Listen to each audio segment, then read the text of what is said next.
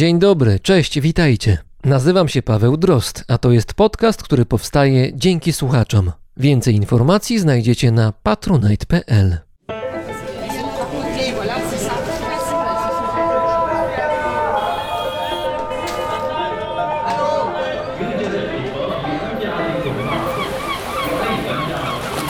Brzmienie świata z lotu Drozda.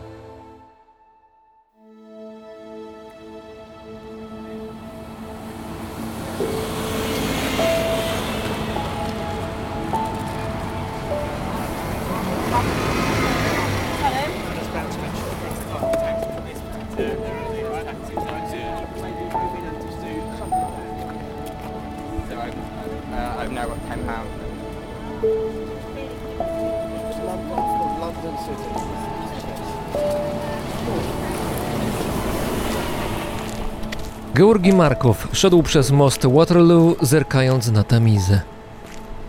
W oddali widoczny był budynek brytyjskiego parlamentu i charakterystyczna sylwetka Big Bena. W Londynie czuć było już pierwsze oznaki nadchodzącej jesieni. Ciemne chmury nad głową groziły deszczem, ale zgodnie z prognozą tego dnia szanse na ulewę były niewielkie. O ile wierzyć prognozom. W każdym razie część ludzi na moście Waterloo na wszelki wypadek szła z parasolami w ręku.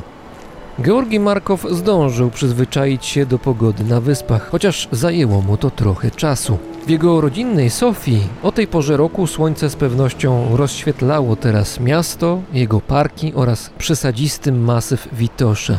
Markow tęsknił za tym widokiem. Nie był w Sofii od dziewięciu lat. Musiał stamtąd uciekać i teraz to Londyn stał się jego domem. Był 7 września 1978 roku. Markow dotarł do krańca mostu i zatrzymał się na najbliższym przystanku autobusowym. Miał czas, nigdzie się nie spieszył. Obok niego stała niewielka grupa ludzi, którzy spokojnie czekali na swój autobus. Nagle Markow poczuł na łydce dotknięcie, a może coś więcej. Obejrzał się za siebie. Za nim stał obcy mężczyzna.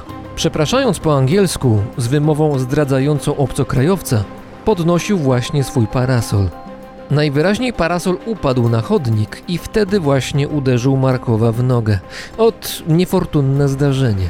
Nieznajomy oddalił się z przystanku, a Georgi Markow zerknął, czy autobus w oddali nie jest tym, na którego czeka. To była jego ostatnia przejażdżka. Trzy dni później był martwy.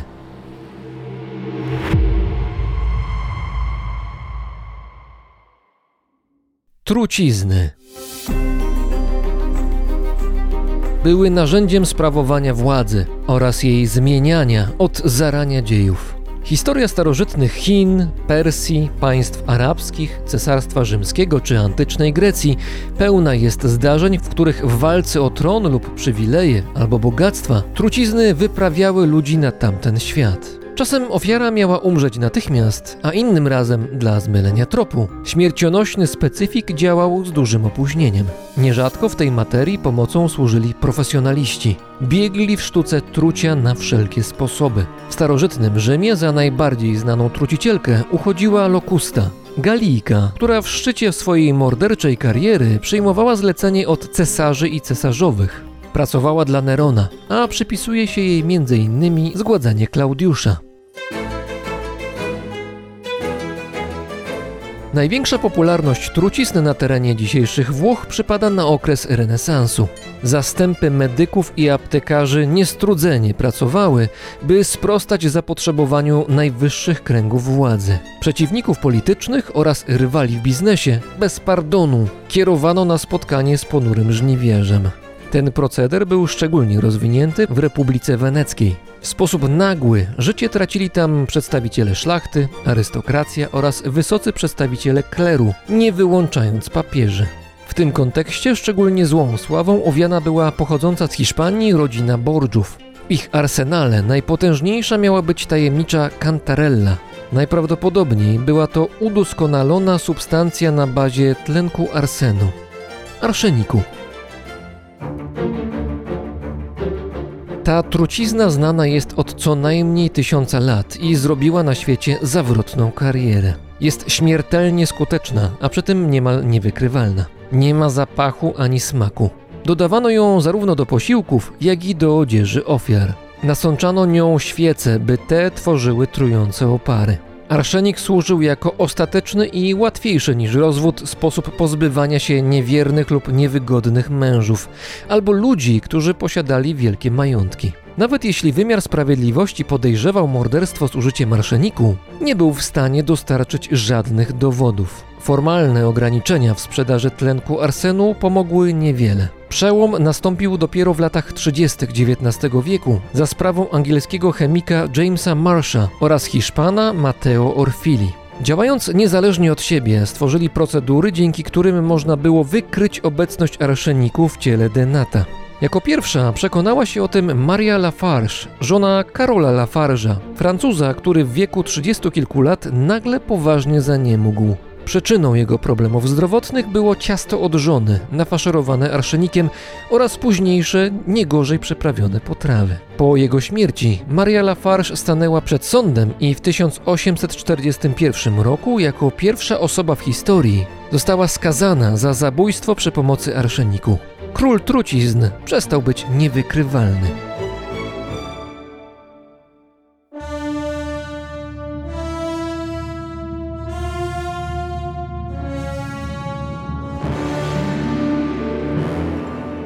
Historii ludzkości przewijało się wiele trucizn, które cieszyły się wśród złoczyńców dużą popularnością. Należą do nich strychnina, cyjanek potasu oraz rycyna.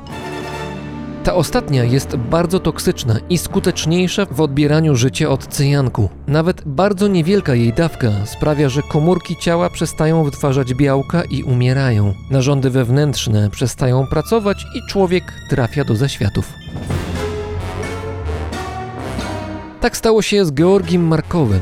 W 1969 roku ten bułgarski pisarz uciekł z ojczyzny do Anglii. W Londynie jako dysydent pracował w Radiu Wolna Europa oraz dla zachodnich mediów, gdzie w ostry i bezkompromisowy sposób krytykował włodarzy komunistycznej Bułgarii. Nie oszczędzał nikogo, w tym Todora Żywkowa, bułgarskiego przywódcy. Działalność Markowa zapewniła mu uwagę Komitetu Bezpieczeństwa Państwa, czyli bułgarskiej bezpieki. Jedna z jej komórek zajmowała się fizycznym eliminowaniem wrogów państwa, również poza granicami Bułgarii, a Georgi Markow stał się jej celem. Od 1969 roku, gdy pisarz rozpoczął życie na emigracji, kilkukrotnie próbowano pozbawić go życia. W ostatnią próbę, zakończoną sukcesem, zaangażowana była, jak się uważa, KGB. Na zlecenie bułgarskich służb stworzyła specjalny parasol, którego nie powstydziłby się James Bond. Na jego ostrym krańcu umieszczono pneumatyczny mechanizm. Jego zadaniem było wystrzelenie miniaturowego pocisku, który zawierał śmiertelną dawkę rycyny. 7 września 1978 roku, w dniu urodzin Todora Żywkowa, na londyńskiej ulicy zamachowiec zdołał wstrzyknąć Markowowi rycynę. Ten krótko potem poczuł się źle, trafił do szpitala i po trzech dniach zmarł. Szczegóły zamachu nie są pewne, ponieważ duża część archiwów bułgarskiej bezpieki została zniszczona na początku lat 90. Prawdopodobnie zamachowcem był Francesco Giulino, Włoch mieszkający w Danii. Jeden z bułgarskich dziennikarzy uważa, że Giulino był pospolitym przestępcą, parającym się m.in. przemytem. Został aresztowany w komunistycznej Bułgarii, gdzie obiecano mu wolność w zamian za pracę dla bezpieki. Nigdy nie udowodniono mu winy. Zmarł rok temu w Austrii. Nie wszyscy zamachowcy tajnych komunistycznych służb wykonywali swoje zadania zgodnie z planem. W 1954 roku Nikołaj Chochłow, funkcjonariusz Ministerstwa Bezpieczeństwa Narodowego ZSRR, czyli późniejszej KGB, zdezerterował, rezygnując z zabójstwa wyznaczonego dla niego celu w zachodnich Niemczech. Oddał się w ręce Amerykanów, którym zdradził wiele szczegółów pracy radzieckich szpiegów. Trzy lata później agenci Moskwy próbowali go otruć, prawdopodobnie przy użyciu radioaktywnego polonu. Tego samego, którego w 2006 roku FSB użyło, by otruć Aleksandra Litwinienkę w Londynie. W odróżnieniu od Litwinienki, Nikołaj Chochłow miał szczęście. Przeżył zamach i resztę swojego życia spędził w Stanach Zjednoczonych. Tajne służby Związku Radzieckiego były bardzo dobrze zaznajomione z działaniem różnego rodzaju substancji toksycznych. Już w latach 30. XX wieku istniała specjalna grupa radzieckich badaczy, którzy opracowywali różnego rodzaju trucizny. Na ich czele stał Grigori Majranowski, pracujący dla NKWD. On i jego współpracownicy testowali swoje śmiercionośne wynalazki na więźniach politycznych, a następnie wykorzystywali zdobytą wiedzę w terenie. Za ich sprawą życie tracili zarówno niewygodni obywatele Związku Radzieckiego, jak i obcokrajowcy. W 1936 roku w Tbilisi po wypiciu zatrutego wina zmarł Nestor Lakoba, komunistyczny lider Abchazji. W 1940 roku NKWD zabiło radzieckiego genetyka Mikołaja Kolcowa, który prawdopodobnie zjadł zatrutą szynkę. W 1959 roku w Monachium agent KGB przy pomocy rozpylonego cyjanku zabił Stepana Banderę. Takich przykładów było wiele, nie wyłączając współczesnych zamachów FSB na wrogów Kremla.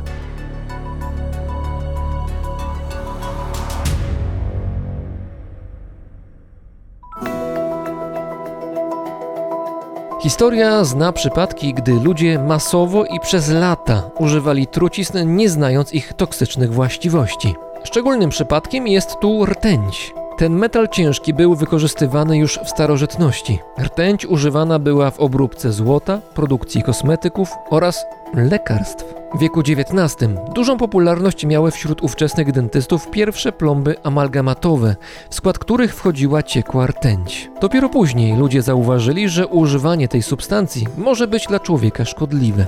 Jednymi z pierwszych, którzy doświadczyli tego na sobie, byli kapelusznicy. W XVII wieku, gdy w Europie filcowe kapelusze stały się obowiązkowym nakryciem głowy szanujących się obywateli, filc otrzymywano zwykle przez obróbkę skór zwierzęcych. Do tego procesu wykorzystywano rtęć, a jej opary wdychali pracujący obok ludzie. Rtęć dostawała się do płuc, a następnie z krwią do mózgu. W efekcie osoby mające kontakt z rtęcią doświadczały problemów psychicznych, wśród których wymienić można choćby chorobliwą nerwowość, apatię czy depresję. W języku angielskim do dzisiaj funkcjonuje powiedzenie mad as hatter, określające osobę niespełna rozumu. Szalony jak kapelusznik. W Europie rtęć została wyeliminowana z produkcji filcu dopiero w połowie XX wieku.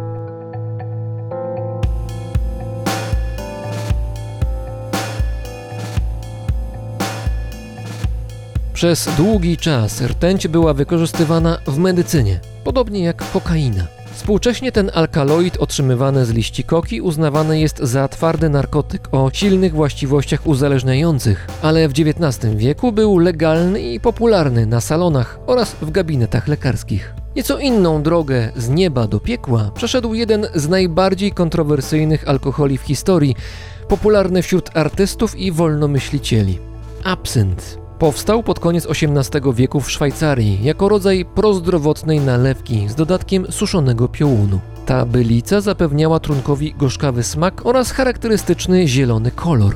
Ze Szwajcarii absynt trafił do Francji, gdzie w latach 70. XIX wieku stał się jednym z najpopularniejszych wysokoprocentowych alkoholi. Wkrótce powstał zwyczaj słodzenia absyntu ogrzanym cukrem, do czego wykorzystywano specjalne łyżeczki. Absynt obrósł mitami. Przypisywano mu niezwykłe właściwości, a artyści upatrywali w zielonym napoju źródła artystycznej inspiracji. Moda na zieloną wróżkę rozlała się z Francji na resztę Europy, aż trafiła do Ameryki. I najpewniej to właśnie wielka popularność absyntu stała się przyczyną jego problemów. Ówcześnie najpopularniejszym alkoholem we Francji i w dużej części Europy było wino oraz destylowana z winogron brandy.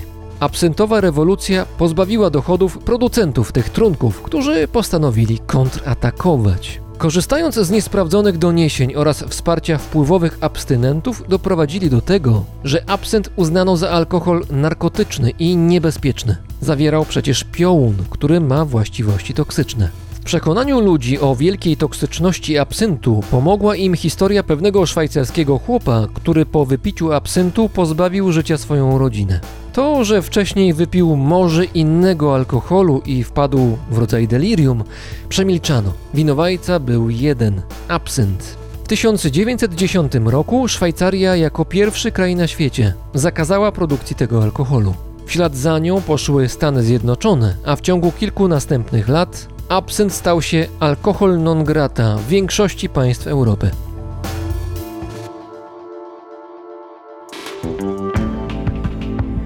Wiele lat później zbadano butelki z absyntem sprzed 100 lat, by sprawdzić, czy rzeczywiście zawierają toksyczną dawkę piołunu. Okazało się, że najczęściej dawki te są na bezpiecznym poziomie, dopuszczalnym obecnie przez Unię Europejską. Absynt został zrehabilitowany, choć wciąż towarzyszy mu niekorzystna legenda. Tymczasem należy traktować go jak każdy trunek, czyli z umiarem i z rozsądkiem.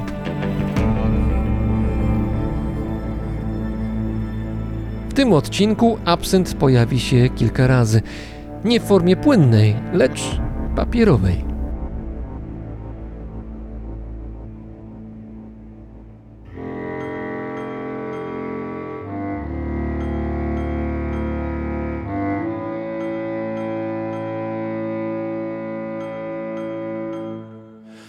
Vítaš ma, voláš a hneď odháňaš tým nezmazateľným rúžom.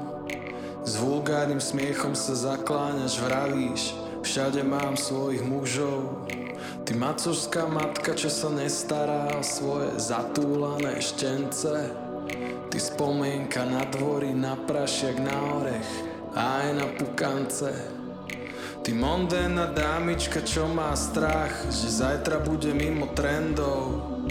Ty východňarská čašnička, čo preplakala plat, teraz ide domov. Ty zoologická záhrada najmenších rozmerov a smutných prežúvajúcich tvorov. Ty telenovela, môj vrah, môj horor mafiánsky hrob. Bratislava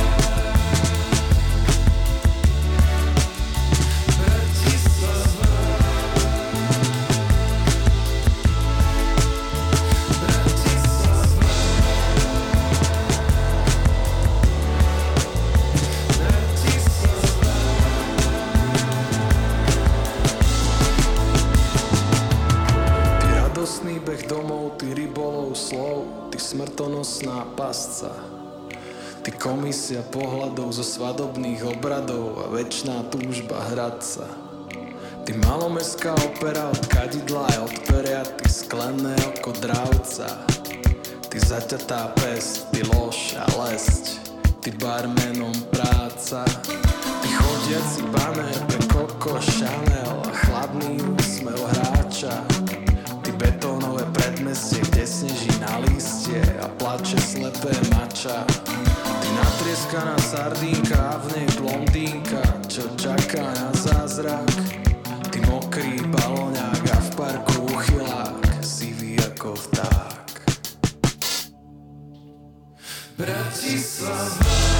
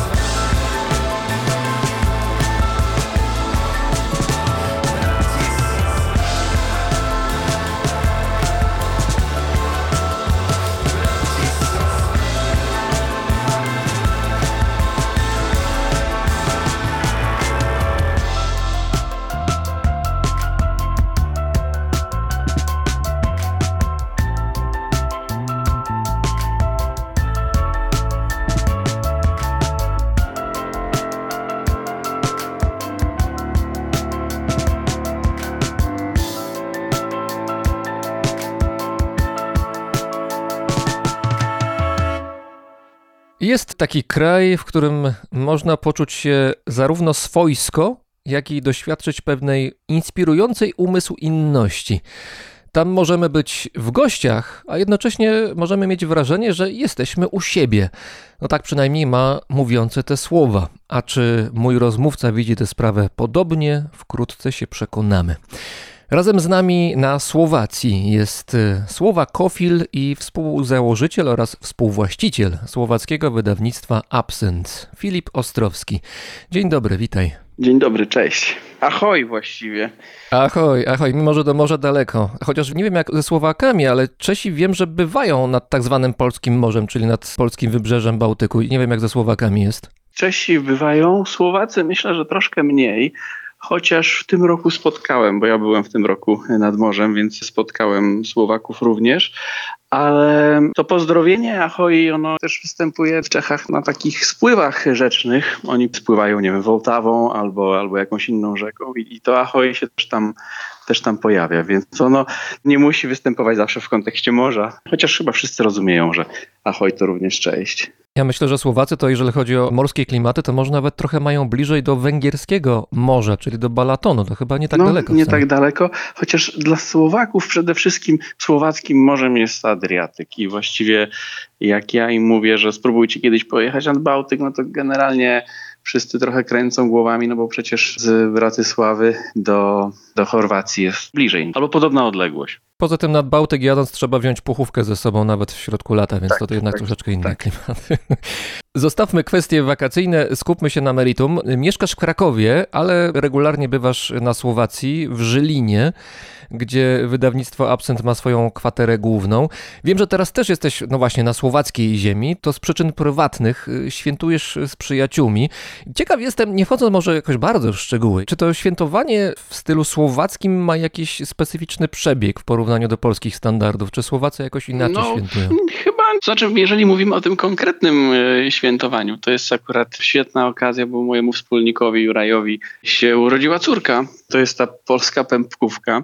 Ona przebiega generalnie podobnie, no trochę żartów, trochę alkoholu i, i generalnie moty- motywowania młodego ojca i przestrzeganie go przed jakimiś problemami. Wszystko raczej bardzo na wesoło i chyba nie ma tutaj jakichś wyraźnych różnic.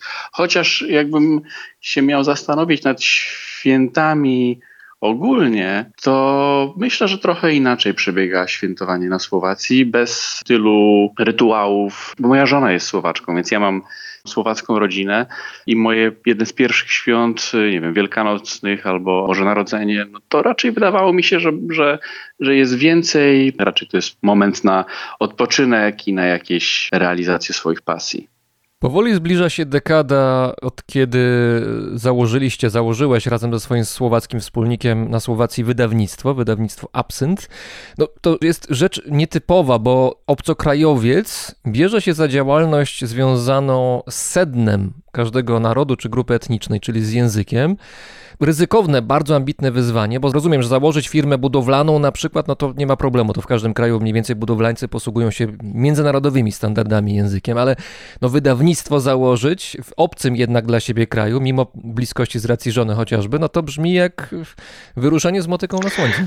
Troszkę tak. Myślę, że, że czasem nawet się z Jurajem śmiejemy, że, że być może gdybyśmy wiedzieli to wszystko, co wiemy dzisiaj i znali wielką ilość różnych przypadków, zbiegów okoliczności, momentów, które dobrze rozegraliśmy, a które mogliśmy rozegrać gorzej, że myślę, że, że trudno by nam było się zdecydować. My wtedy byliśmy w takim wieku, że już mieliśmy pewne doświadczenia, powiedzmy, z biznesem. Obydwaj pracowaliśmy w jednej dużej firmie. A no właśnie, jak to było w ogóle z początkiem absyntu? Czy to nie było tak, że wbrew nazwie u zarania nie były jakieś intelektualno-artystyczne spotkania w przyciemnionych krakowskich Nie. kawiarniach, tylko była firma budowlana, Tak, my zdaje się, prawda? pracowaliśmy dla firmy z branży budowlanej, gdzie dostaliśmy, no, ale obydwaj mamy humanistyczne wykształcenie, więc to jest też jakby ważne, że nie jesteśmy inżynierami. Humaniści w firmie budowlanej, to co wy tam No, robiliście? No ja pracowałem przy komunikacji marketingowej właśnie na rynku Aha. czeskim, na rynku słowackim. Juraj szefował sprzedaży na tych dwóch rynkach, więc my bardzo dużo jeździliśmy razem samochodem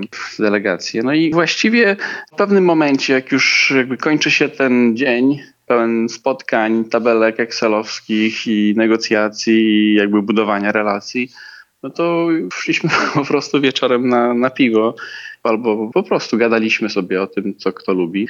I bardzo często rozmawialiśmy o tym, że czytamy reportaże, że w Polsce jest tych reportaży tyle, że, że właściwie to jest taka specyfika. No, Juraj czyta po polsku, też studiował polonistykę, więc czytał te reportaże. I w pewnym momencie, już jak byliśmy zmęczeni pracą w, właśnie w dużej firmie, no to on któregoś dnia do mnie zadzwonił i mówi, że jest w takiej bardzo fajnej księgarni w Bratysławie i i ogląda książki, żeby mu podał jakieś nazwiska. No i oni generalnie na hasło reportaż w tej księgarni dawali książki o Tatrach. Troszkę jakby nie ogarniali tego, czym ten literacki reportaż jest. To znaczy ta kategoria nie istniała na słowackim rynku wydawniczym Myślę, że istniała jako termin, ale nie istniał wydawca, który by w jakiś systemowy sposób chciał promować ten gatunek literacki. I my po prostu no, trochę zainspirowani tym, co robi Czarne w Polsce, pomyśleliśmy sobie, przecież skoro czytają reportaże Polacy, jakby nie ma powodu, dla którego mieliby nie czytać Słowacy. No jakby przyszliśmy z całą taką koncepcją tego, że reportaże to jest najostrzejsza literatura, no i najmocniejsza, jeśli chodzi o emocje. Stąd też ta nazwa absynt jako taki najostrzejszy alkohol. Też tam od razu zaczęliśmy pracować z nazwą serii, którą nazwaliśmy Przeklęci reporterzy w tłumaczeniu, nawiązując do przeklętych poetów. No i jakoś zaczęliśmy po prostu pracować i po prostu w ciągu roku wydaliśmy pierwszą książkę. No i tak trwamy. No już mamy ponad 150 książek teraz i wydaliśmy i Kapuścińskiego, i Szczygła. No po prostu plejadę polskich autorów i zagranicznych. I pomału jakby rozbudowujemy też nasze portfolio. Już to już nie są tylko reportaże, ale również powieści, proza, jakieś eseje i książki historyczne. Jeszcze trzeba chyba powiedzieć wyraźnie, bo to chyba nie wybrzmiało, że u podstaw tego pomysłu, u podstaw wydawnictwa Absynt było to, że chcecie tłumaczyć polskie reportaże na język słowacki. To polskie tytuły, polscy Tak. autorzy mieli być tutaj tą podstawą, która miała rozbujać całe Tak, to, wydawnictwo. było, to były pierwsze książki, które wydaliśmy. No, inspiracje czerpaliśmy z Polski i, i pierwsi autorzy to właśnie byli Paweł Smoleński, Wojciech Tochman, Lidia Ostałowska. Potem dopiero czwarta książka to była szwedzka autorka Elizabeth Osbrink i kolejni. Także na pewno u podstaw stali, stali Polacy i my jakby bardzo mocno pracowaliśmy z takim hasłem Polskiej Szkoły Reportażu. Ja, ja wiem, że to pojęcie w Polsce wzbudza różne kontrowersje, ale do naszych jakby celów było bardzo użyteczne. No i muszę powiedzieć, że, że jakby to zafunkcjonowało jakby w przestrzeni medialnej bardzo często, no bardzo często, no, stosunkowo często, jak mówi się o, o książkach, o reportażach, to pojawia się taka zbitka pojęciowa Polska Szkoła Reportażu albo Polski Reportaż. Także to daje bardzo dużo satysfakcji mi jako, jako Polakowi, chociaż ja staram się oddzielać te emocje właśnie związane z tym, że wydaję między innymi swoich ulubionych autorów od tego, że chcemy, żeby to miało powiedzmy ekonomiczny jakiś rozmiar. No, po prostu, żebyśmy mogli utrzymać swoje rodziny, no i swoich pracowników, no bo to jest po prostu biznes, przedsiębiorstwo małe. O czym czytają Słowacy i w ogóle czy czytają dużo w porównaniu na przykład z Polakami, gdzie wiadomo, że sytuacja no, nie jest idealna? Myślę, że czytają więcej, chociaż ja nie znam statystyk. Ten rynek jest troszkę inny niż w Polsce. Są droższe książki. Myślę, że nie ma na pewno nie ma takiej, takiej brutalnej konkurencji. Wielokrotnie jak ktoś pyta mnie, czy no, wydajecie na Słowacji, jesteście w Czechach, czy zaczniecie wydawać też w Polsce, no to my mówimy, że na pewno nie, że polski rynek wydawniczy jest bardzo sprofesjonalizowany i jakby ta konkurencja jest zbyt silna. Bardzo często jest to konkurencja właśnie oparta też o wojnę cenową, czego nie ma na Słowacji. No Słowacja jest dużo mniejsza. Myślę, że pewne procesy takie profesjonalizujące kulturę przychodzą trochę później tutaj i być może dlatego też już potrafili nie popełnić pewnych błędów, które myślę, że zostały popełnione w Polsce. No a czytają przede wszystkim o sobie. Myślę, że wszyscy lubią czytać o sobie, czyli o Słowakach, więc nasze mamy, myślę, że trzy książki reportażowe o Słowacji albo dotyczące Słowacji. No to są, to są na pewno dobrze sprzedające się książki, ale bardzo lubią też czytać o, o Rosji. I tutaj dla porównania, no my wydaliśmy prawie wszystkie książki Ryszarda Kapuścińskiego i na przykład Imperium, czyli książka dotycząca rozpadu Związku Radzieckiego, jest jedną z naszych najlepiej sprzedających się książek, a Heban już nie tak bardzo. Po prostu nie chcą czytać o czymś odległym, czymś, czego nie rozumieją. A w takim razie jak rozumieją siebie, bo powiedziałeś, że książki o Słowacji czy o Słowakach dla Słowaków są interesujące. Jak, jak oni siebie widzą przez pryzmat tych książek? Co tam w tych książkach jest napisane? Jacy są Słowacy według Słowaków? No, książki, które wydaliśmy my, no, są dość krytyczne względem Słowaków. No, o tym, jak powiedzmy biznes szeroko rozumiany potrafi przejąć władzę, jak dochodzi do jakichś niesprawiedliwości.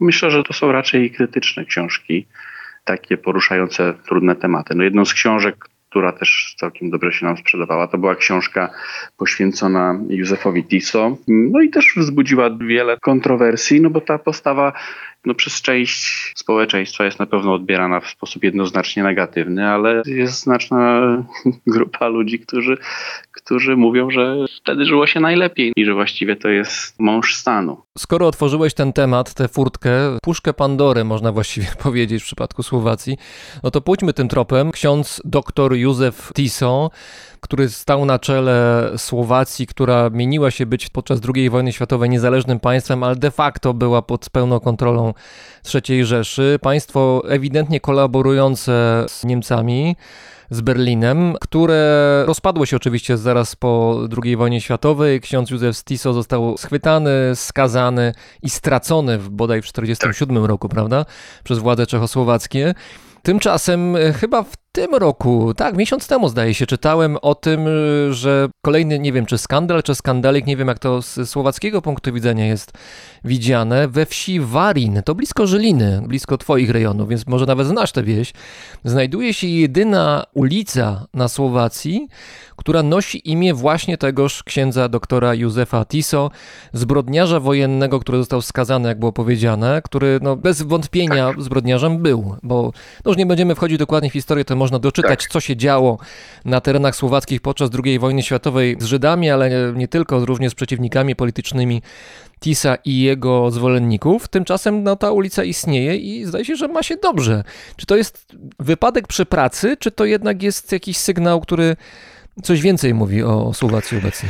Ludzie, z którymi ja mam do czynienia, jakby jednoznacznie potępiają TISA i to całe dziedzictwo, które się z tym łączy, ale jest z pewnością bardzo dużo osób, które naprawdę myślą sobie, że, że wtedy było w porządku i że on jednak no, myślał w kategoriach tego, co jest dla Słowacji najlepsze. No i aktualny rząd z pewnością jest jednoznacznie negatywnie odnosiłby się do powiedzmy do takich pomysłów, żeby nazywać ulicę nazwiskiem Józefa Tiso, ale no, myślę, że to raczej, mm, może spróbowałbym to tak opowiedzieć, że raczej nie robi się z tego jakiejś e, takiej afery, że jest jakby trochę ukryty gdzieś pod dywanem, że to jest coś, czego się niektórzy wstydzimy, ale po prostu nie roztrząsamy tego za bardzo i trochę pewno jakieś media zagraniczne podjęły temat przy jakiejś okazji. Ja oczywiście też do różnych rzeczy, które się dzieją w Polsce jestem, jestem niezwykle krytyczny, ale wydaje mi się, że w Polsce przebiega już od jakiegoś czasu dyskusja na tematy takie, które są kontrowersyjne w Polsce właśnie. I myślę, że sama ilość książek, które wychodzą na tematy, nie wiem, sytuacji Żydów w czasie II wojny światowej czy po wojnie, świadczy o tym, że jakby to jest temat, który jest cały czas wałkowany, wzbudza kontrowersje, jest obecny.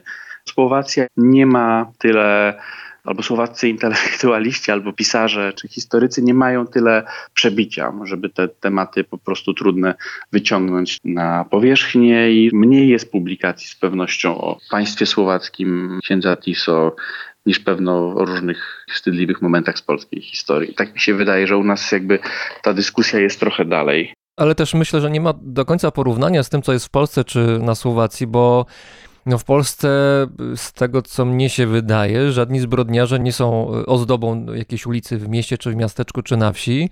Tutaj jednak taka sytuacja jest. Co prawda, jedna tylko taka ulica w całej Słowacji występuje i są też wyraźne głosy przeciwne. Ale z drugiej strony, nie wiem, czy znasz takie nazwisko człowieka, który się nazywa Marian Kotleba. Oczywiście. Jeden z przywódców y, słowackiej skrajnej prawicy. Niektórzy mówią, że to jest neonazista po prostu, bo ma bardzo wyraźne Tak. poglądy, no właśnie, neonazistowskie. Nawiązuje do faszystowskiej Słowacji z II wojny światowej. I można byłoby powiedzieć, że no, w każdym kraju jakieś tego typu postawy zwykle dosyć marginalne występują. Polska tutaj nie jest wyjątkiem. Natomiast może Marian Kotleba jest symbolem czegoś jednak większego, no bo kilka lat temu został burmistrzem jednego z największych miast Słowacji, czyli Bańskiej Bystrzycy. Neonazista wygrał wybory. No, to znaczy on tą retorykę powiedzmy taką bardzo ostrą oczywiście ukrył. To nie jest tak, że on z takimi hasłami Mundur wygrywa... zamienił na garnitur, prawda? Tam wcześniej chodził w takich mundurach właśnie z tej grupy, która wspierała Tak, faszystowską Słowację w czasie II wojny światowej i on y, używał takich mundurów, bezpośrednio w nich chodził po prostu. tak. No więc on z pewnością e, jakby się zmienił i, i w retoryce również, ale potrafi jakby puścić oko do ludzi, którzy go wspierają, że ma za nic przepisy państwa, które oczywiście zakazują używania symboliki nazistowskiej. No i na przykład miał taki program właściwie socjalny, gdzie rozdawał czeki biednym rodzinom z różnych tam regionów. I te czeki były na sumę 1488 i to jest jakiś taki symbol pozdrowienia hitlerowskiego, więc ciężko było to udowodnić, chociaż wydaje mi się, że ostatecznie on, on został za to skazany, już teraz nie, nie pamiętam. W każdym razie jest to z pewnością duży problem dla Słowacji i ta powiedzmy zaangażowana grupa społeczeństwa, którą ja znam, co chwilę urządza jakieś protesty, jakieś marsze, jakieś pisze artykuły, ale myślę, że to w dużej mierze nie ma przełożenia na to, co sobie myśli część społeczeństwa żyjąca z dala od dużych miast. Chociaż właśnie ta Pańska Bystrzyca, no to też należy pamiętać, że Pańska Bystrzyca, no na Słowacji nie ma generalnie dużych miast. No jest Bratysława, która ma pewno z 500 tysięcy mieszkańców, a potem Koszyce pewno z 300 tysięcy. A potem długo, długo nic, prawda? A potem no, taka Żylina, która jest chyba czwartym największym miastem, to jest około 70 tysięcy mieszkańców, także nie ma miast takich z prawdziwego zdarzenia. To jest mały kraj. Zastanawiam się nad tym właśnie, co zapytałeś wcześniej, czy to mówi coś więcej. Myślę, że to po prostu mówi tyle, że Słowacy tacy są, że Myślę, że to też był jakiś wypadek przy pracy, czy jakaś wyjątkowa skuteczność polityczna Mariana Kotlewy, który, który był w stanie wygrać te wybory. No, w pewnych kwestiach Słowacy są, bo mówiłeś o tych podobieństwach, że można się tutaj czuć tak jak prawie u siebie. Myślę, że jednak to podobieństwa polsko-słowackie są troszkę przeceniane. No, na przykład weźmy ten przykład teraz taki najważniejszy, stosunek do wojny na Ukrainie. No, w Polsce właściwie w jakimś sensie mnie, mnie to też ucieszyło, że to jest jakaś taka egzystencjalna sprawa, która generalnie jednak łączy chyba wszystkich Polaków. Na Słowacji to nie jest już takie, takie oczywiste. Ale zaraz, no, jak sprawdzałem kilkadziesiąt godzin temu, Słowacja zdecydowała się wysłać kolejny jakiś pakiet wojskowej pomocy na Ukrainę, bardzo solidny i ona, Słowacja jest jedną z liderek w regionie, jeżeli chodzi o tę pomoc właśnie, oczywiście na skalę swoich możliwości. Tak, ale mówimy o decyzjach jakby na poziomie rządu. No i myślę, że to jest też wielkie szczęście nasze, że akurat ten rząd, który jest teraz, który myślę, że ma sporo za i generalnie tutaj mało kto ich lubi, ale akurat w tej kwestii działają w sposób jednoznaczny i są wręcz w takiej awangardzie pomocowej, ale myślę, że gdybyśmy zaczęli badać na poziomie społeczeństwa, no to by nie było takie jednoznaczne i być może nowy rząd, może nie chcę tym powiedzieć, że byłby wspierałby Rosję, ale mógłby być właśnie taki bardziej obojętny względem Ukrainy. Tych głosów takich próbujących zrozumieć Rosję jest moim zdaniem sporo na Słowacji i, i właśnie na poziomie społecznym to nie byłby mały procent ludzi, którzy właśnie by nie byli tacy radykalni w działaniach przeciw Rosji. A w Polsce jednak myślę, że na tym poziomie i politycznym, i na poziomie społecznym jednoznacznie wszyscy by podobnie działali. Tak mi się wydaje. Spróbujmy przeprowadzić małą psychoanalizę i zastanowić się nad tym, czym jest słowackość. Tak patrząc historycznie, wydaje się, że słowacka tożsamość powstawała, nie wiem czy zawsze, ale niemal zawsze w opozycji do innych kultur i z tą opozycją wcale nie miała łatwo. Na początku gdzieś tam u zarania dziejów duże wpływy mieli Germanowie, potem Węgrzy, przez pewien czas nawet Polacy. Oczywiście następnie pojawili się Habsburgowie i tu przez wiele lat ten wpływ habsburski był widoczny. I osobną kwestią było też funkcjonowanie dzisiejszej Słowacji kiedyś w średniowieczu w ramach państwa wielkomorawskiego, gdzie dominanta czeskiego pierwiastka była wyraźna, potem oczywiście długo, długo później była Czechosłowacja, jedna, druga. Czesi też tutaj jakoś współistnieli ze Słowakami, więc zastanawiam się, jak Słowacy też siebie definiują. Czy właśnie tak jak powiedziałem, w opozycji do innych, czy jednak mają jakiś fundament gdzieś zupełnie w innym miejscu osadzony? No, to jest dość ciekawe. Pierwsza myśl, która mi przychodzi, to, że jednak, jednak w jakiejś tam opozycji trochę mają problem z taką adaptacją, powiedzmy, ludzi związanych z terytorium Słowacji którzy nie byli Słowakami etnicznymi, żeby ich jakby wprowadzić do swojej kultury. No. Myślę sobie, że takim dobrym przykładem jest Maraj, Sandor Maraj, który urodził się przecież w Koszycach i wydaje mi się, że narracja Słowacji o Słowacji mogłaby bardziej wykorzystywać właśnie takie, takie postacie, które są związane, a które jednak tworzyły w innym języku i tego Szandora właśnie jakoś tam można by pewno bardziej wykorzystać w Koszycach do opowieści o tym, czym jest Słowacja. Tutaj jeszcze musimy powiedzieć, że chodzi o Szandora Maraja, czyli węgierskiego de facto pisarza. Tak, tak, tak, dokładnie. Ale no, te Koszyce były dla niego z pewnością bardzo, bardzo, bardzo ważne. I wydaje mi się, że, że właśnie Słowacja tak trochę odcina właśnie to, co było czechosłowackie, to, co było węgierskie, czy to, co było czeskie w Czechosłowacji, że, że odcina te elementy i jakby zostaje to coś rdzennie słowackiego i bardzo często niestety jak obserwuję działania instytucji kultury, które próbują opowiedzieć coś o Słowacji, to bardzo często niestety zostaje taka ludowość po prostu i ten folklor i, i owce. To by wynikało z tego, że Czesi, którzy patrzą na Słowację, może jakoś tak, on general oczywiście, jakoś z góry i traktują stereotypowo Słowację jako kraj górali, którzy gdzieś tam sobie siedzą i te, nie wiem, te haluszki z brędzą jedzą, że to jest jakoś prawda. To znaczy, że ta słowackość właśnie w tym się by zasadzała. No nie wiem, czy to jest słuszne podejście.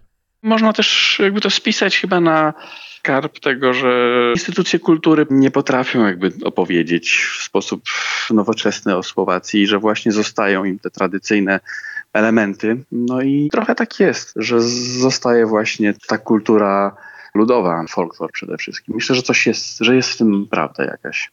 A swoją drogą, jeżeli chodzi jeszcze o Węgrów, no to tutaj Słowacy mają chyba długoletnie tradycje zachowania pewnego dystansu do Węgrów właśnie, czy do kultury węgierskiej, no bo będąc częścią najpierw państwa Habsburgów, a potem państwa austriacko-węgierskiego, byli poddawani właśnie, szczególnie chyba od strony węgierskiej, madziaryzacji, to znaczy była próba wkraczania coraz głębiej kultury węgierskiej, która spychała jakoś gdzieś na margines kulturę słowacką. W związku z tym teraz, kiedy Słowacja jest niezależnym krajem, ale ma jednocześnie przecież za granicą Węgry oraz całkiem sporą węgierską mniejszość, to jest największa mniejszość narodowa na terenie Słowacji, gdzieś może te obawy jakoś gdzieś tam są z tyłu głowy. Myślę, że te obawy są z tyłu głowy i nie opieram się teraz o analizy, tylko mocno o moje, o moje odczucie, ale w mediach, właśnie przy okazji wojny na Ukrainie i agresji Rosji i tego, że Węgrzy postępują w sposób taki powiedzmy bardzo niejednoznaczny, delikatnie mówiąc, to w mediach gdzieś mi mignęły takie wzmianki właśnie, że problemem są dla nich Węgrzy. Jeżeli Polacy się boją tego, że że gdyby ta wojna się wymknęła z rąk, że po prostu my będziemy kolejni, no to mam wrażenie, Słowacy myślą sobie, że oni ewentualnie mogliby się stać celem ataku węgierskiego jakiegoś, żeby włączyć tereny, gdzie mieszka węgierska mniejszość w skład państwa węgierskiego. Więc, więc no, to są takie moje odczucia. Teraz był mecz niedawno w Ferencvaroszu z Słowanem Bratysława i też węgierscy kibice po prostu niesamowicie wulgarne hasło obrażające Słowację przynieśli na, na na stadion taki baner czy taki transparent po prostu, który mówiący o tym, że Słowacja ukradliście historię, ukradliście coś tam, państwo bez kultury, no jak takie niezwykle wulgarne i obraźliwe hasło, więc gdzieś te tarcia tam słowacko-węgierskie myślę, że cały czas są, chociaż generalnie ludzie nie wierzą w coś takiego, żeby mogło dojść do, jakiejś, do jakiegoś konfliktu zbrojnego. Słowacja i Czechy to jest osobna historia, osobny związek. Nie wiem, czy określenie młodszy i starszy brat tutaj ma rację bytu, ale pewnie jakieś kompleksy gdzieś są i to wcale nie tylko jednostronne, bo zdaje się, że po tym rozwodzie, który nastąpił 20 parę lat temu, kiedy Czechosłowacja w 1993 roku się rozpadła, ten rozwód był, y, zdaje się, bardziej z korzyścią dla Słowacji niż dla Czechów. To Czesi jakoś mają chyba kaca po tym, co się wydarzyło, niż Słowacy. To jest też wielki temat, którego ja myślę też, ja nie do końca rozumiem. Nie rozumiem tych niuansów czeskosłowackich, które występują, ale spróbuję może powiedzieć tak, że znam bardzo wiele osób, które generalnie w momencie rozdziału były przeciwne temu. Słowaków? Tak, którzy jakby wierzyli w to, że takie państwo federacyjne ma, ma większą wartość, że czerpią z czeskiej kultury, że są większym państwem, ale myślę, że w ciągu tych kilku lat to rozdzielenie wyszło im na dobre, bo, bo można było przeciąć te wszystkie takie spekulacje związane z tym, że Praga finansuje Słowację, a na Słowacji, że okradają nas albo że inwestują w Czechach, a nie na Słowacji. Bo takie mam wrażenie, że to było takie wieczne oskarżanie się o to, że no, że jedni drugim robią źle i wykorzystują swoją pozycję, albo ci są niepracowici, ci są pracowici, albo inni. I teraz się to rozdzieliło, jakby każdy gra na swoje konto i myślę, że ta sytuacja jest taka bardziej przejrzysta i że służy, służy obu krajom. To generalnie z perspektywy czasu była bardzo dobra decyzja, że wyczyściła jakby takie różne niedomówienia albo oskarżenia. No, oczywiście tam był ten moment, kiedy Słowacy przyjęli euro, Czesi nie przyjęli. Czeskie media wtedy mocno podkręcały właśnie temat, że Słowacy ich przegonili w tym dążeniu do bycia Europejczykami prawdziwymi. No i pewno coś w tym było, no bo coś zrobili szybciej, ale myślę, że to nie jest już wielki temat. Myślę, że ludzie z obydwu krajów, nawet ja to czuję, że do dzisiaj są w stanie, nawet jak te kraje są, no my na przykład drukujemy książki w Czechach, to jakby ta komunikacja z Czechami jest bezproblemowa. Możemy jakby korzystać, no właśnie na poziomie też takim językowym, że, że jesteśmy w stanie normalnie prowadzić biznes bez potrzeby poznawania się, budowania zaufania. Po prostu ciągle w pewnym sensie te państwa są, są razem. Ludzie kultury patrzą na to, co się dzieje w Czechach. Ale z, z jednej strony te relacje rzeczywiście są wciąż bardzo bliskie na, na różnych poziomach. No zdaje się, że jakieś pół miliona Słowaków mieszka, studiuje czy pracuje na terenie Republiki Czeskiej. To jest olbrzymia grupa ludzi. No, Bratysława miała jakieś tam pół miliona mieszkańców, więc tak jakby właściwie stolica była druga gdzieś na terenie Republiki Czeskiej. Cały czas jest wymiana kulturowa.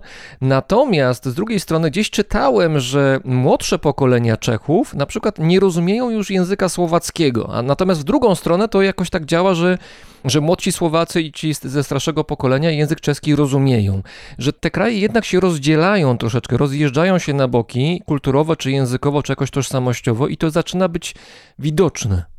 No to z pewnością, no to jest akurat trochę też nasz temat, bo my wielokrotnie dyskutujemy właśnie potrzebę wydawania książek czeskich na Słowacji. Tłumaczycie je? Bo te języki są jednak inne, niby są takie same, bardzo bliskie, ale jednak są inne są inne, no i jak ktoś jakby nie jest osłuchany albo nieoczytany, no to po prostu ma, myślę, że duży problem. No i jest faktycznie tak, że Słowacy czytają po czesku, a Czesi nie czytają po słowacku i nasze książki czeskie się całkiem dobrze sprzedają na Słowacji, a słowackie się właściwie nie sprzedają w Czechach. Może mówi to też trochę o tym, że Słowacy są bardziej tacy bardziej otwarci, bardziej chcą chłonąć nowości, bardziej są zainteresowani, są tacy bardziej dynamiczni. Czesi są tacy bardziej zamknięci w sobie. Konserwatywni? Konserwatywni, skoncentrowani na sobie, trochę mniej skłonni chyba do tego, żeby wykonać jakąś pracę, żeby się coś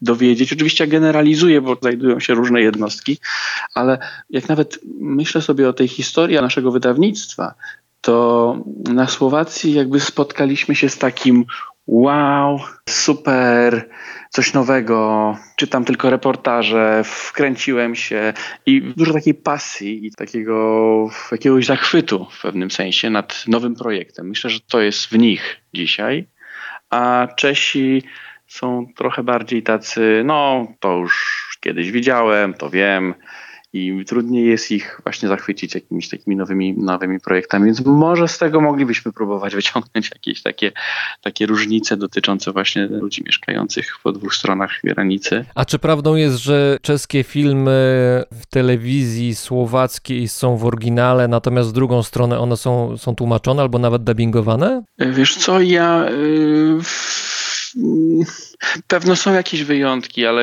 nie oglądam za dużo telewizji, więc nie wiem jak to jest teraz. Wiem, że był taki moment, że na Słowacji było prawo takie bardzo surowe językowe, gdzie przez chwilę chyba ta Rada Języka Słowackiego nakazała dubbingowanie czeskich filmów i generalnie to się spotkało no, z takim śmiechem, że to jest zupełnie niepotrzebne. Wydaje mi się, że oni lepiej potrafią czerpać z czeskiej kultury niż Czesi ze słowackiej, że są bardziej zainteresowani. Do niedawna w ogóle niektóre książki, które były wydane po czesku i po słowacku, które są dostępne w słowackich księgarniach, no miały te czeskie tłumaczenia uchodziły za lepsze, że po prostu język czeski jest bogatszy, że lepiej oddaje realia i wiele osób kupowało czeskie wydania, ale ten trend się bardzo, bardzo zmienia. Myślę, że, że słowackie wydawnictwa też w krótkim czasie zrobiły wielki krok do przodu.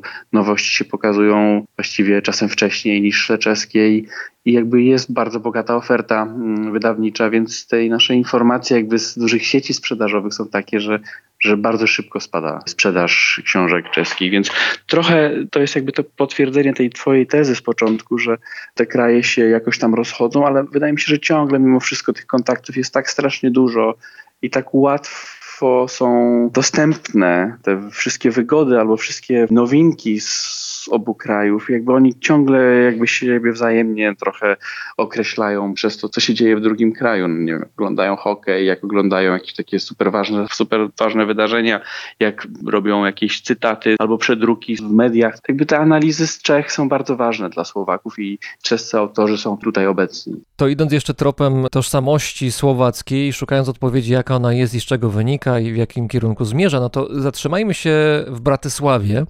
Kiedy patrzy się na mapę, to można odnieść wrażenie, że Stolica Słowacji poddana jest jakiejś sile potężnego magnesu, gdzie z jednej strony jest y, tym magnesem Wiedeń, a z drugiej strony są Węgry. W zasadzie jest to miasto leżące na trójstyku granic. Do Wiednia jest raptem 50 km, a do Koszyc na wschodzie kraju, na, na wschodzie Słowacji jest ponad 300 km. Najważniejsze miasto Słowacji ledwo co w Słowacji się zmieściło, leży zupełnie na peryferiach. To przedziwna sytuacja.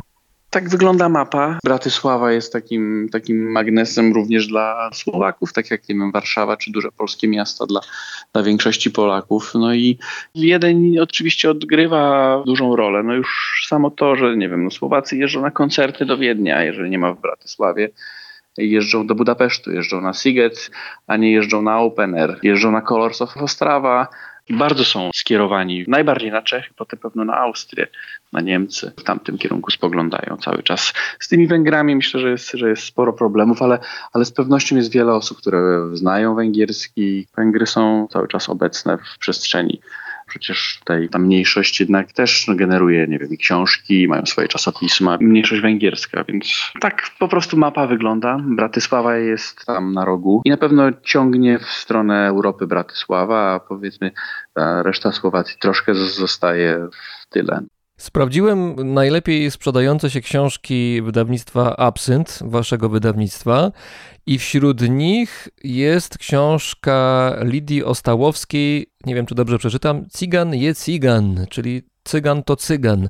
I tu chciałbym może nie o samej książce porozmawiać, chociaż pewnie byłoby warto, ale to może przy innej okazji. Natomiast y, skoro, no właśnie, Cyganie, Romowie zostali wywołani przy okazji tej książki, czy właśnie ta kwestia jakoś Słowaków porusza? To znaczy to, że romska mniejszość narodowa na Słowacji jest duża. Tutaj myślę, część z naszych słuchaczy na pewno kojarzy Słynne chyba jakoś, bo często w mediach się pojawia raz na jakiś czas dyżurny punkt, jeżeli chodzi o sytuację Romów na Słowacji, czyli osiedle Lunik 9 w Koszycach, takie osiedle no, w opłakanym stanie znajdujące się, gdzie Romowie mieszkają i, i no, no slums, do różnych publikacji. Takie, no tak, właściwie takie slumsy, bo tam i, i zdaje się już wody i prądu nie ma w wielu przypadkach. Czy dla Słowaków to jest jakiś temat, który się pod dywan zamiata, czy temat jakoś istnieje w debacie publicznej? Jest bardzo dużo organizacji, które próbują w jakiś sposób zwracać uwagę na sytuację Romów i myślę, że jest wiele osób, które są bardzo zaangażowane w te kwestie. Od czasu do czasu się, się temat pojawia, jest obecny na poziomie aktywistów, jakichś profesjonalistów, czasem rządu albo polityków którzy oczywiście grają kartą romską, szczególnie jakieś partie nacjonalistyczne, ale myślę, że jest to taka sprawa, którą najchętniej Słowacy by się nie interesowali. Jest trochę zamiatany pod dywan, no tak to trzeba chyba ostro skomentować. To, ta informacja o tym, że ta książka się bardzo dobrze sprzedawała, właśnie nie jest taka na pewno poprawna. Ta książka nie była bardzo dobrze sprzedającą się książką. Wręcz my myśleliśmy, że trochę będziemy w stanie otworzyć te tematy romskie i te książki właśnie, które dotykają w jakiś sposób sytuacji Romów, nawet nie na samej Słowacji, ale generalnie no, no, to raczej są książki, które się nie chciały sprzedawać. No, podobnie mieliśmy z książką Papusza, e, Angeliki Kuźniak i raczej nie chcą Słowacy o tym czytać. No, chcą czytać o, o Rosji, ale na przykład nie chcą czytać o Ukrainie i nie chcą czytać o Romach. Moje odczucie takie subiektywne jest takie, że raczej większość społeczeństwa raczej niechętnie na ten temat rozmawia. Tak mi się wydaje. To znaczy, to nie jest tak, że nie można tego tematu otworzyć, ale nie wzbudza on takiej pasji w rozmowie, że się pokłócimy. Raczej próbujmy z tego wy... Słowacy mówią, że wykorczula, wykorczulować, czyli wyjeździć, ale na łyżwach, powiedzmy, wyłyżwować. Wygładzić w tym sensie? Nie, nie, nie, że tak wykręcić się z takiej rozmowy trochę. A, jakby, zrobić unik w pewien sposób. trochę unik. Nie, żebyśmy nie chcieli o tym gadać, ale, ale trochę nie chcemy. To o czym Słowacy w takim razie rozmawiają, kiedy nie chcą się wyłyżwować z jakiegoś tematu? I tutaj zostawmy może kwestie takie stricte polityczne, czy związane z Ukrainą, bo to jest wiadome, że wiele krajów w Europie, no, pół świata się tym interesuje. O czym innym rozmawiają Słowacy? Co ich pociąga? Co jest dla nich ważne? Myślę, że sport, hokej, piłka nożna, rowery. Peter Sagan przecież był mistrzem świata chyba trzy razy z rzędu. Wszyscy to śledzili. Narciarstwo to są takie sporty, w których Słowacy odnoszą sukcesy i wszyscy oczywiście tym żyją, no takie dyżurne tematy. Ja lubię, przyznam się, Słowaków również za to, że oni jakby bardziej potrafią korzystać z tego życia bez niepotrzebnego spinania się, że regularnie się faceci spotykają na piwie w ramach takiej jakiejś psychohigieny.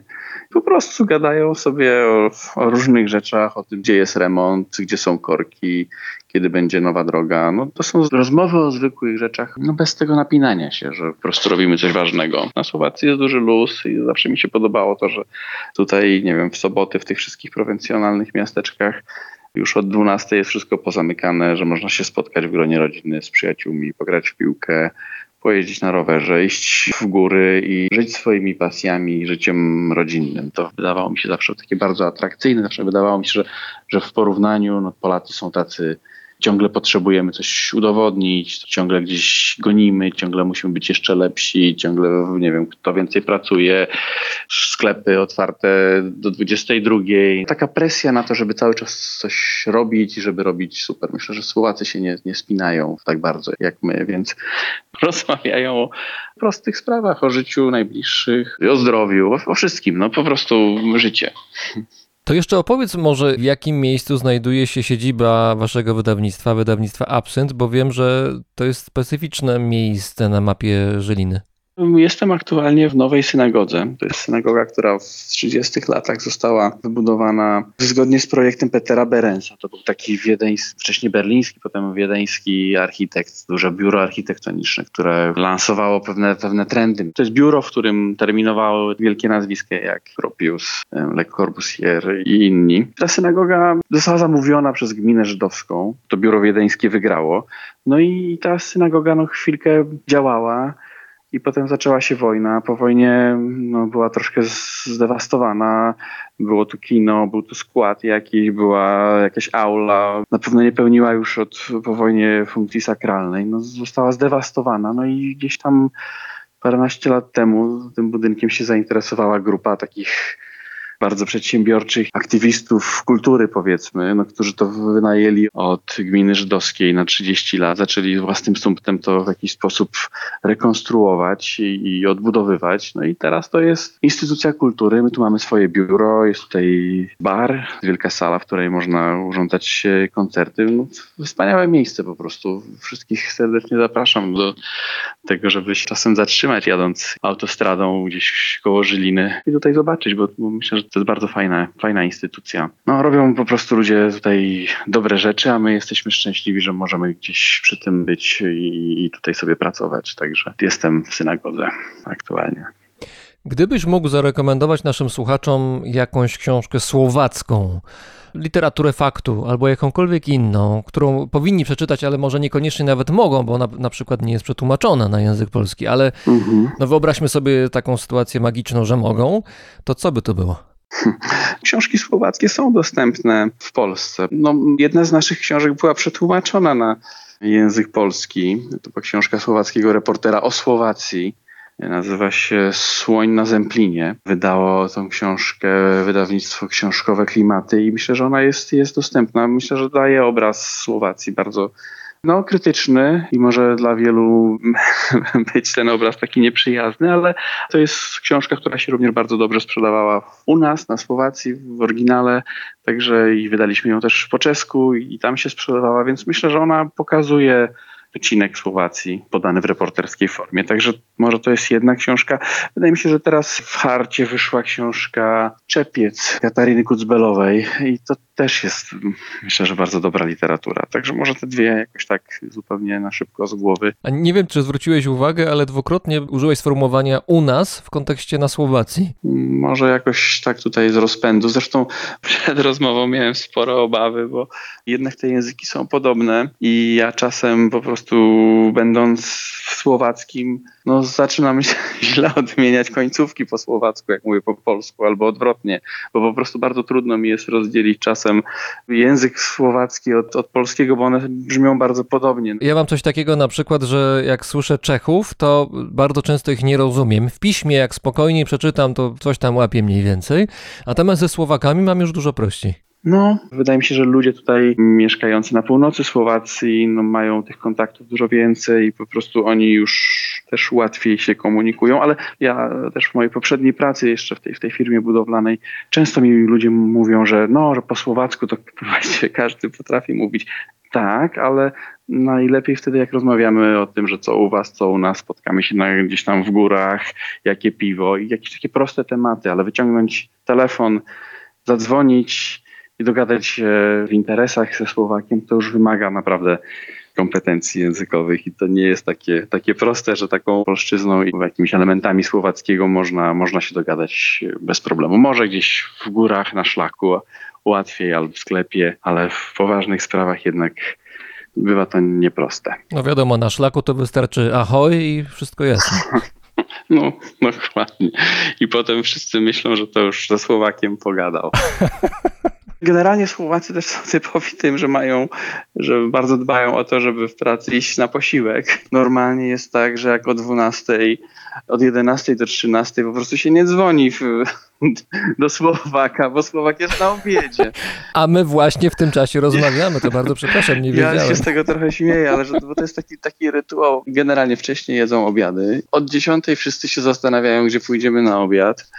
I, przygotowanie i, jest. I jest. Jest przygotowanie, także my już też w naszym biurze mamy to za sobą, już wiemy, gdzie pójdziemy na obiad i generalnie wychodzisz i widzisz takie grupki po prostu kolegów z pracy, które po prostu zmierzają na posiłek, no i pomyślałem sobie, że jak zaczniemy rozmowę, no to ja w taki sposób zacznę, więc może tak skończę, albo tak skończymy, że, że to jest fopa, dzwonić do Słowaka między 11, no, między 11 a 13 i że generalnie nikt wtedy nie odbiera telefonów i wiadomo, że jest się na obiedzie. I zawsze są te haluszki, czy jednak Nie. tutaj jakaś różnorodność występuje? Duża różnorodność. To się bardzo rozwija. No, ta oferta powiedzmy jakichś takich dań orientalnych, włoskich i jakichś bardziej światowych się zwiększa. Z każdym miesiącem powstają jakieś nowe miejsca i zmienia się to. Także w żadnym wypadku haluszki. Właściwie rzadko kiedy jem haluszki. Rzadko kiedy są w ofercie. Znaczy zawsze są w ofercie, ale prawie nikt nigdy nie bierze, tak mi się wydaje. Tylko raczej wiesz, miso, ramen. Miso i ramen jako słowacka potrawa, to ciekawe. Tak. To chyba wpadnę, bo ramen akurat lubię.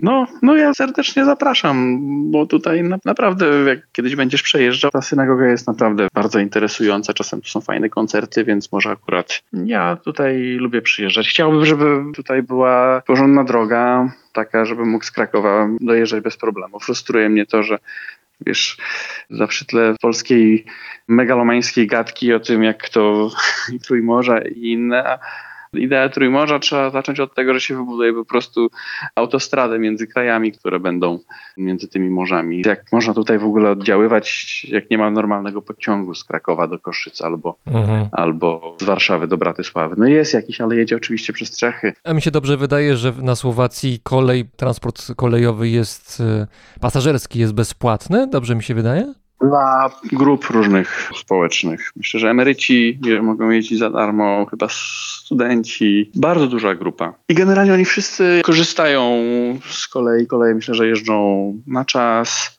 Może nie są to jakieś super topowe składy, ale wiele osób korzysta. Zresztą to też jest taka, taka ciekawa sprawa, że myślę, że Słowacy jakby są i Czesi chyba też, że są tacy mm, pogodzeni z tym, że problemy rozwiązuje się przez instytucje publiczne, że na przykład w Polsce no, się chodzi prywatnie głównie do, do lekarza czy do dentysty, a tutaj może ta usługa nie jest topowa, ale jest dla wszystkich i w jakimś tam sensownym czasie. A w Polsce wydaje mi się, że jest topowa, ale, ale musisz za nią dużo zapłacić albo, albo jest słabo dostępna. I myślę, że podobnie też jest z transportem publicznym, że jednak bardzo dużo ludzi korzysta z pociągów. Przeciętnie więcej niż w Polsce. Także tak. Nie przedłużajmy, bo obiad stygnie. Razem z nami w Żylinie na Słowacji był słowakofil i współwłaściciel słowackiego wydawnictwa Absynt, Filip Ostrowski. Bardzo dziękuję. Bardzo dziękuję. Ahoj. Ahojcie. I polecamy wszystkim, jeżeli ktoś chce na ramen, to do Żyliny albo generalnie na Słowację. Ramen tam znakomity, nie tylko haluszki. Dokładnie. Do usłyszenia. Cześć. Dziękuję.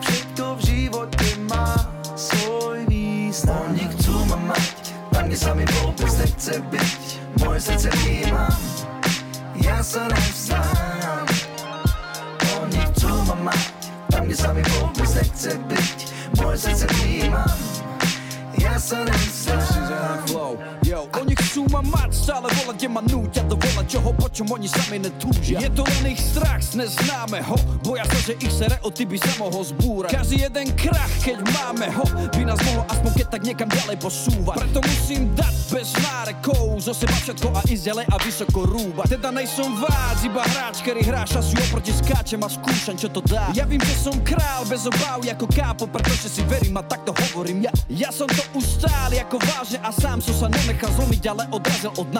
Preto každému z vás, kto chce vás a vás Odporúčam, aby zlé obdobie bral ako dar. Pozor. Oni chcú ma mať, kde sa mi vôbec nechce byť, moje srdce vnímam, ja sa nevzdám. Oni chcú ma mať, kde sa mi vôbec nechce byť, moje srdce vnímam, ja sa nevzdám. A oni chcú ma mať, tam kde sa mi vôbec nechce byť, moje srdce vnímam, ja sa nevzdám.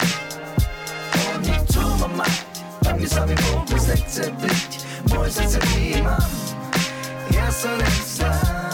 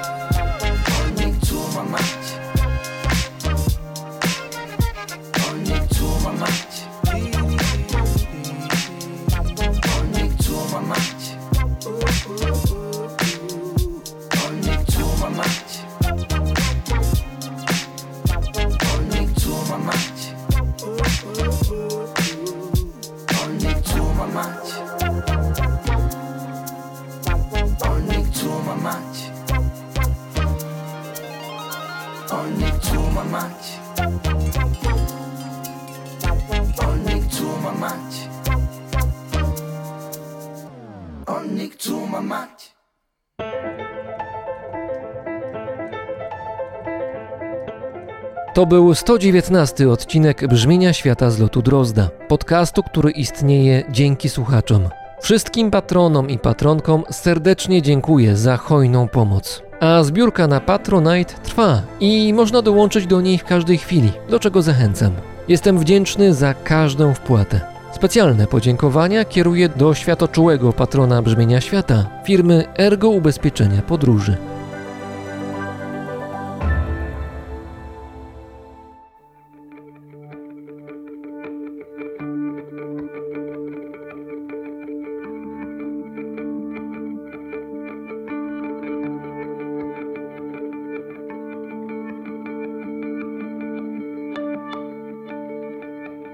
Paweł Drozd, czyli ja, mówi Wam dobrego dnia.